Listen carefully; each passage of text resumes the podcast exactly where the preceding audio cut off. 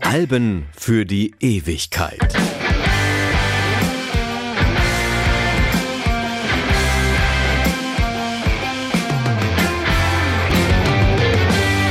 Stefanie B., wo bist du? Es ist 1996, meine Freundin ist weg und bräunt sich. Äh, ja, nein, das ist ein anderes Genre, aber wer ist diese Stefanie, fragt ihr euch vielleicht jetzt. Was äh, hat das hier zu suchen in diesem Podcast?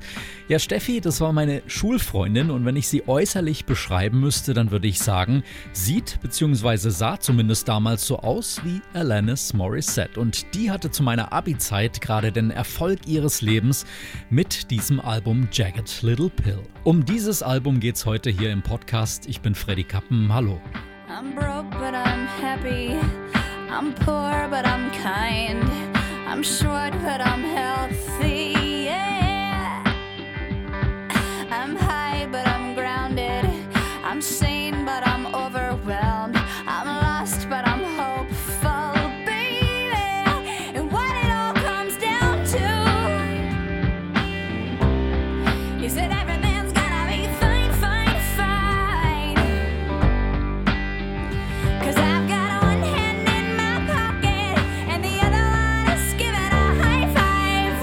Im Juni 1995 erscheint das Album und ist auch ein Jahr später noch hoch in den Charts platziert. Vor allem der Single Ironic sei Dank, in dessen Video eine vierfache Alanis sich präsentiert und zu ihrem Song quasi einfach Spaß hat. Mit 33 Millionen verkauften Alben ist Jagged Little Pill ein absoluter Topseller und das weltweit meistverkaufte Alternative Rock Album überhaupt heißt es. Alanis ist zu diesem Zeitpunkt gerade mal Anfang 20 und damals doch schon eine ganze Weile im Musikbusiness am Start.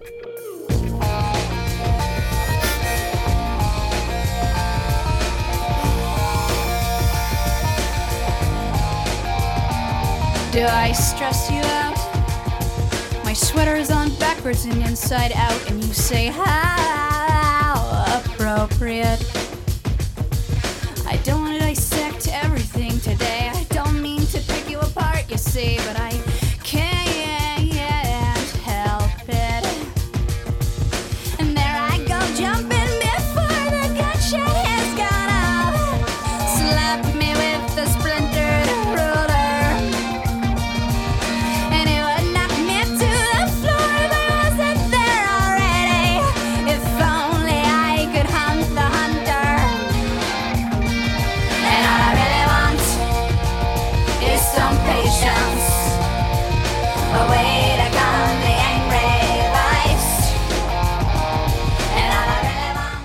Mit neun Jahren sieht Alanis einen Auftritt eines Folk-Duos und beschließt, ihnen nachzueifern. Die mit ihren Eltern befreundete Lindsay Morgan, Teil des Duos, ermöglicht Alanis dann eine Studioaufnahme.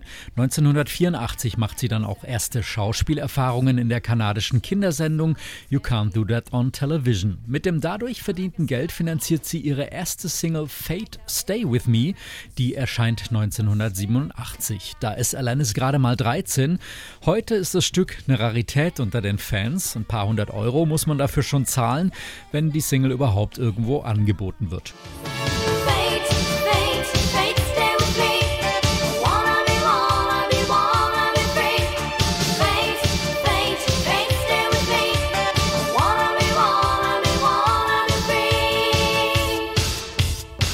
1990 folgt dann ein Auftritt in einer Castingsendung, doch lange kann sich Alanis dort nicht behaupten. Sie scheidet bereits in der ersten Sendung aus. Trotzdem gibt's ein Jahr später ihr Albumdebüt und auch den ersten Single-Hit in ihrer Heimat Kanada. Too Hot schafft Platz 14, das Album bekommt Gold und sie gewinnt bei den Juno Awards den Preis in der Kategorie vielversprechendste Sängerin.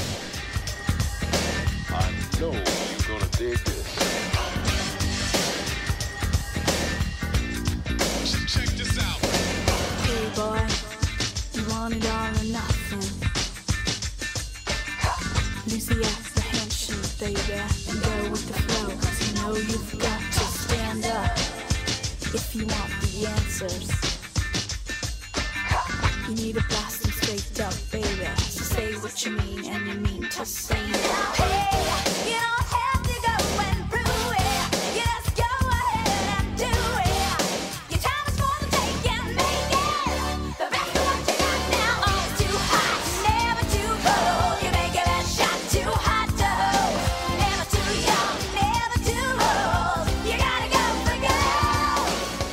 Ja, was ist das? Wie beschreibt man das? Alanis Morissette im New Jack Swing Sound. Eine Mischung aus Paula Abdul und Janet Jackson sollte damals wohl aus ihr gemacht werden. Ja, was gut losgeht, war allerdings nicht ihr Ding und doch spielt sie das Ganze erstmal mit. Weniger vielversprechend dann erstmal der weitere Karriereverlauf. Ihr zweites Album Now is the Time erscheint 1992 und floppt. Alanis wird vom Label MCA gedroppt. Ja, zurück zu den Songs von Jagged Little Pill. Be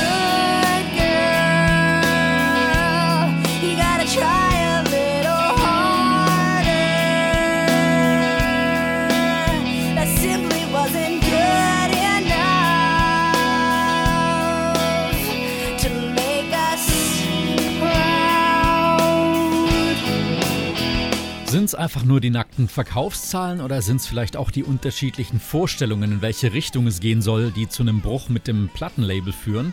Sicher beides. Laut Alanis tat sich die Plattenfirma schwer mit der Tatsache, dass es sich jetzt mit mehr Ecken und Kanten gab, mehr Anteil am kreativen Part des Songwritings wollte und sich auch nicht immer alles reimen musste. Mir war nicht bewusst, dass ich die Aufgabe hatte, meinen Manager glücklich zu machen, erzählt sie rückblickend. Ich wollte mein ganzes Leben präsentieren, mit nichts mehr hinterm Berg halten und hielt das auch nicht für gefährlich. Es nicht zu tun hätte für mich dagegen den wirklichen Tod bedeutet.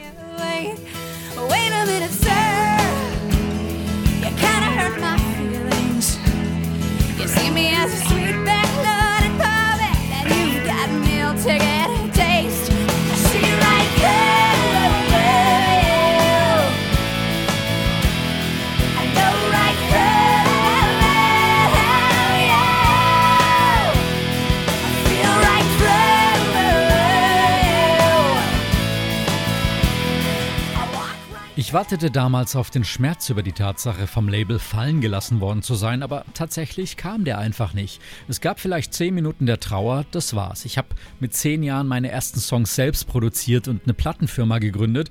Ich gab mir selbst ein Versprechen. Ich werde nicht aufhören, bis dieses Album die perfekte Momentaufnahme meiner selbst ist, sagt Alanis.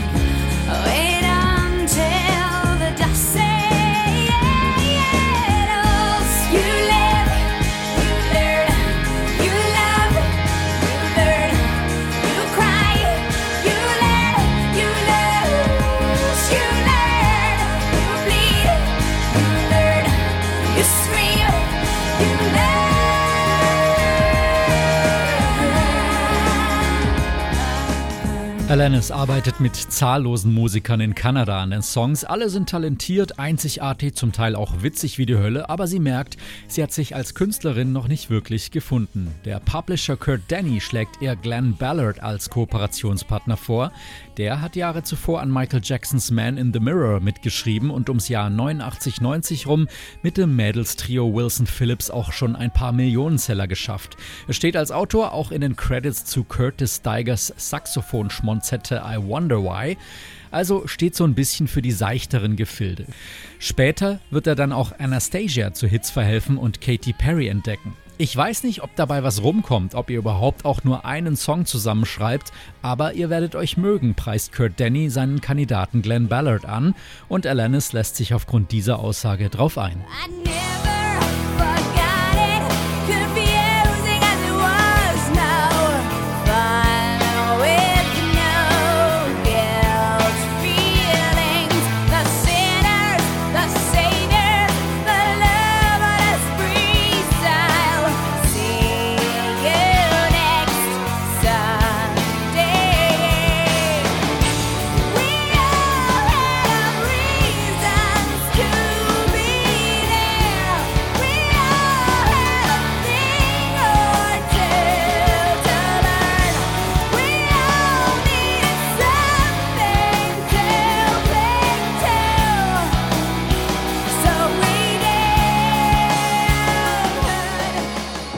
Schon kurz darauf entert Alanis das Studio des Produzenten. Da roch es gut, das ist für die empfindliche Alanis durchaus wichtig und auch das Songwriting funktioniert zusammen. Der Song The Bottom Line ist das erste Ergebnis ihrer Zusammenarbeit, er schafft es allerdings nichts aufs Album. Doch Alanis ist Feuer und Flamme, vor allem darüber, dass Glenn Ballard ihr nicht das Gefühl gibt, sie habe so oder so zu sein, sondern sie unvoreingenommen einfach machen lässt. Morissette pendelt monatelang zwischen Kanada und LA hin und her.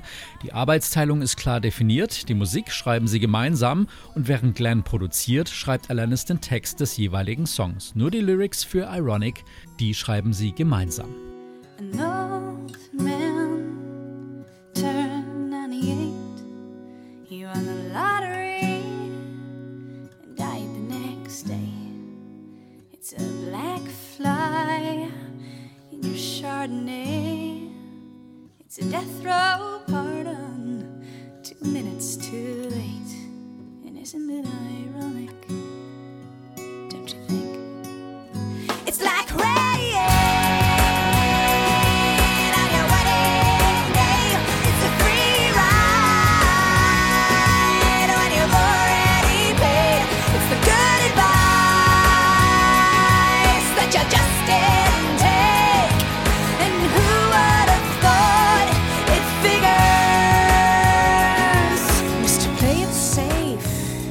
Zwischendurch bei aller Euphorie über den kreativen Prozess, der gut läuft, wird Alanis aber eins bewusst. Sie ist verdammt einsam in diesem Los Angeles. Werktags ist sie im Studio, am Wochenende fährt sie mit Rollerblades den Santa Monica Pier entlang zum Manhattan Beach und wieder zurück. Soziale Kontakte allerdings keine. Ich habe ein halbes Jahr versucht, Menschen kennenzulernen, aber niemand hat mir in der Zeit auch nur eine Frage gestellt. Die sozialen Unterschiede zwischen Kanada und Kalifornien sind einfach riesig. Alanis bricht zusammen, rappelt sich wieder auf, taucht erneut ins Songwriting mit ihrem kongenialen Partner ein, der sie, Zitat, nicht wie ein Freak fühlen lässt.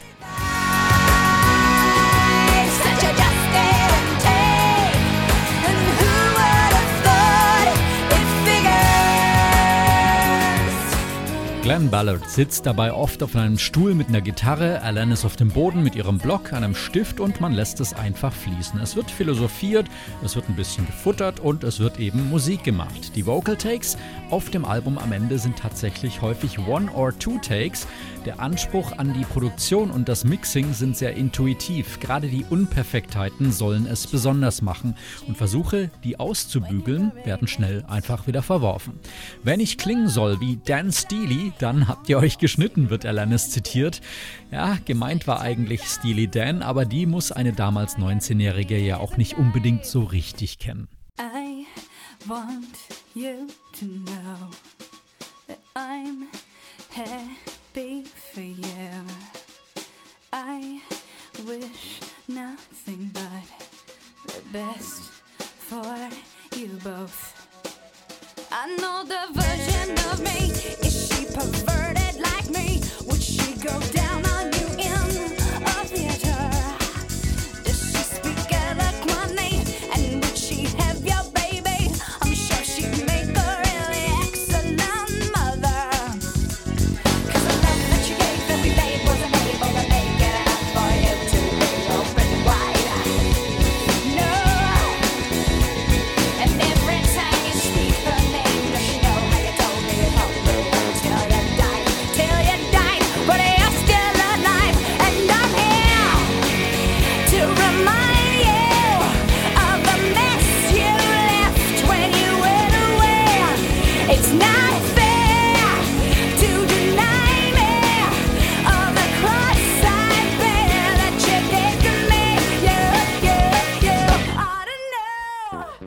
Mit den Songs You Oughta Know und Perfect geht's ans Klinkenputzen, aber die Plattenfirmen, die winken erstmal ab. Alanis ist das mittlerweile gewöhnt, doch dann ruft ein gewisser Guy Oziri an und flippt dann bei einem kurzfristig anberaumten Treffen fast aus. Die Platte soll also erscheinen, begleitet von einer kleinen Clubtour und die realistischen Erwartungen sind erstmal ja, eher niedrig angesetzt, was die Erfolgschancen angeht.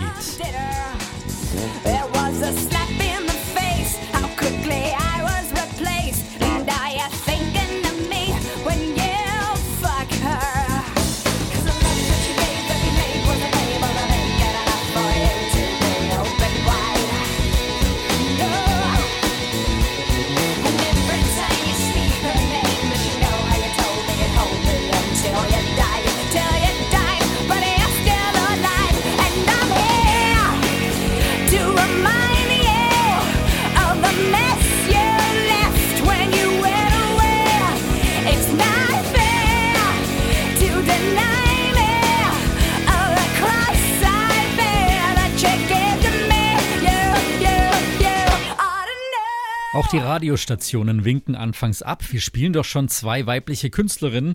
Das reicht, ist so die Argumentation. Doch irgendwie dringt Alanis dann doch durch. Auch der jüngst verstorbene Foo Fighters Drummer Taylor Hawkins, der seine Karriere in ihrer Band startet, hat so eine Art Aha-Effekt. Anfangs kann er sich nicht mal ihren Namen merken, erzählt er in einer Doku. Atlantis, äh, Atlantis, ich habe noch nie sowas gehört, ich habe noch nie jemanden kennengelernt, der so heißt. Aber dann hörte ich die Kassette. Drei Songs. Der erste davon war You Oughta Know. Und das war alles, was du hören musstest. Das wird verdammt groß werden.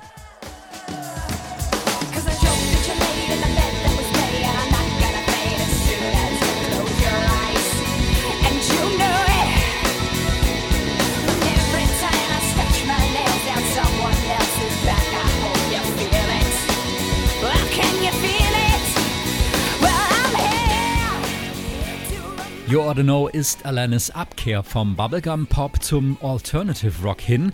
Die Gitarre spielt Dave Navarro, den Bass Flea, beide damals von den Red Hot Chili Peppers. Und das Stück schafft über die Alternative Rock Radiostationen dann den Weg in die Top 10 der amerikanischen, kanadischen und australischen Charts. Es geht im Stück um die Abrechnung mit ihrem Ex, die Lyrics so direkt, so unverblümt, sich eben nicht reimend und zwischendurch auch mal mit dem bösen F-Word. Das war durchaus was Neues in der Rock- und Popwelt. Wer dieser Ex denn überhaupt sein könnte, darüber gibt es einige Spekulationen. Die im Wiki-Artikel stehenden Namen der B-Promis kennt hierzulande aber kaum einer.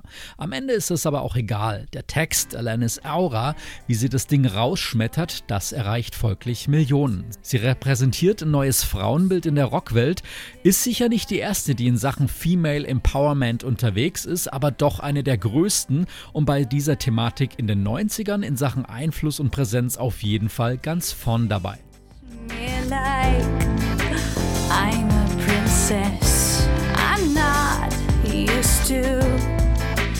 like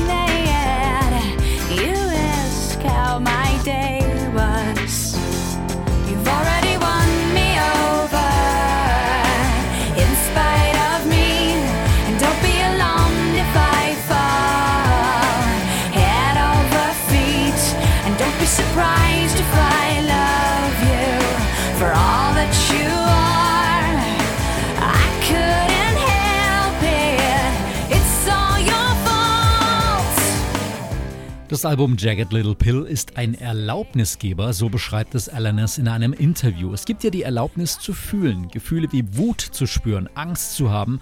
Das alles durfte ich als junges Mädchen nicht. Das Unterbewusstsein ist eine große Sache und mit der Musik kommt all das Unterbewusste eben raus. Wenn ich einen Song schreibe mit all der Wut, dann geht es nicht darum, die Person, um die es geht, zurückzubekommen, sondern es ist die einzige Umgebung, in der ich die Wut rauslassen kann, ohne destruktiv zu sein. So schwer die erste Zeit in LA auch auf persönlicher Ebene war, sie war in kreativer Hinsicht doch eine andere Atmosphäre. Da war eine Offenheit, ein Hey, interessante Idee, die du da hast, lass mal machen Gefühl. Die haben das Album zu dem werden lassen, was es letztendlich jetzt ist.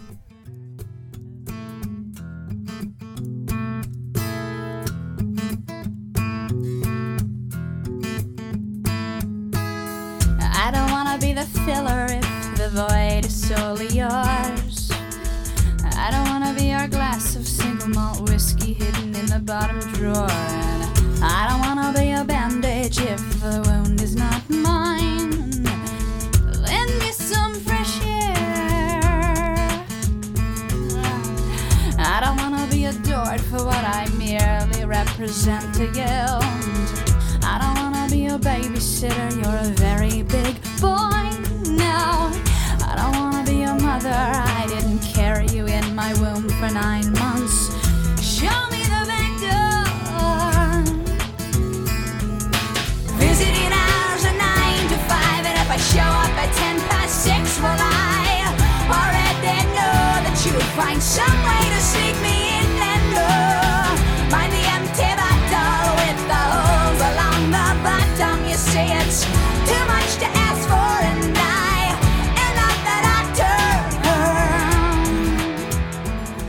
Wenn die Leute sagen, Jagged Little Pill war eine mutige Platte, dann sehe ich es eher so, dass es eine befreiende Platte war, sagt Alanis. Und sie setzte Energie frei. Innerhalb von wenigen Wochen ging es von kleinen Theatern hoch in die Arenen. Ein ziemlicher Übernacht-Karriereboost. Alanis muss sich damit zurechtfinden, nicht mehr nur die Beobachterin zu sein, sondern beobachtet zu werden. Ein Leben, das sie sich so eigentlich gar nicht erträumt hat. Und damit ist sie eine der Künstlerinnen, die auch lernen mussten, Ruhm und Geld machen nicht wirklich glücklich, seine Kreativität ausleben zu können, aber ganz bestimmt. Wenn ich eines Tages mit 123 Jahren sterben sollte und weiß, dass diese Songs Leute durch schwere Zeiten geführt haben, dann kann ich glücklich sterben, sagt sie. You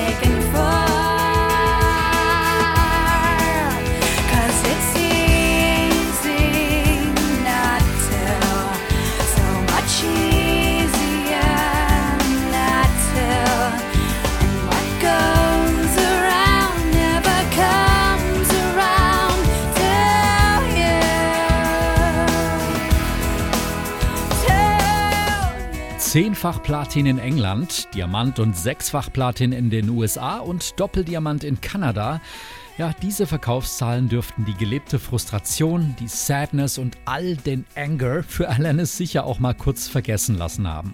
Meine vermisste Schulfreundin Stefanie B. aus Ludwigsburg bei Stuttgart, mein persönliches Alanis-Double, das bleibt auch unvergessen, aber leider eben verschollen. Wer sie ausfindig macht, kann mir gerne einen Hinweis geben bei Facebook. Da findet ihr uns unter Alben für die Ewigkeit. Lasst gerne einen Kommentar zur Folge da, tauscht euch aus, lasst uns ein bisschen fachsimpeln. Ich bin Freddy Kappen, danke fürs Zuhören, bis bald. Resistance in your there's an obvious aversion of my mind or my insistence can make you try tonight.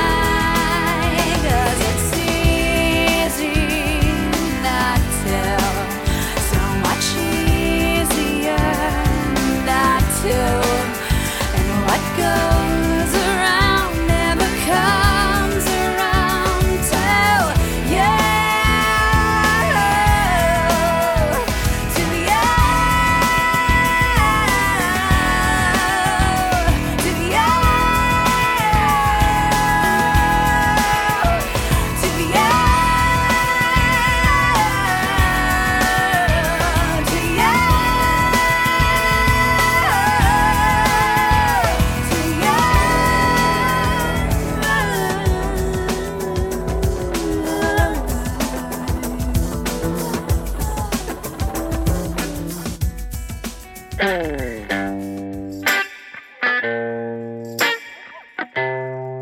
Alben für die Ewigkeit.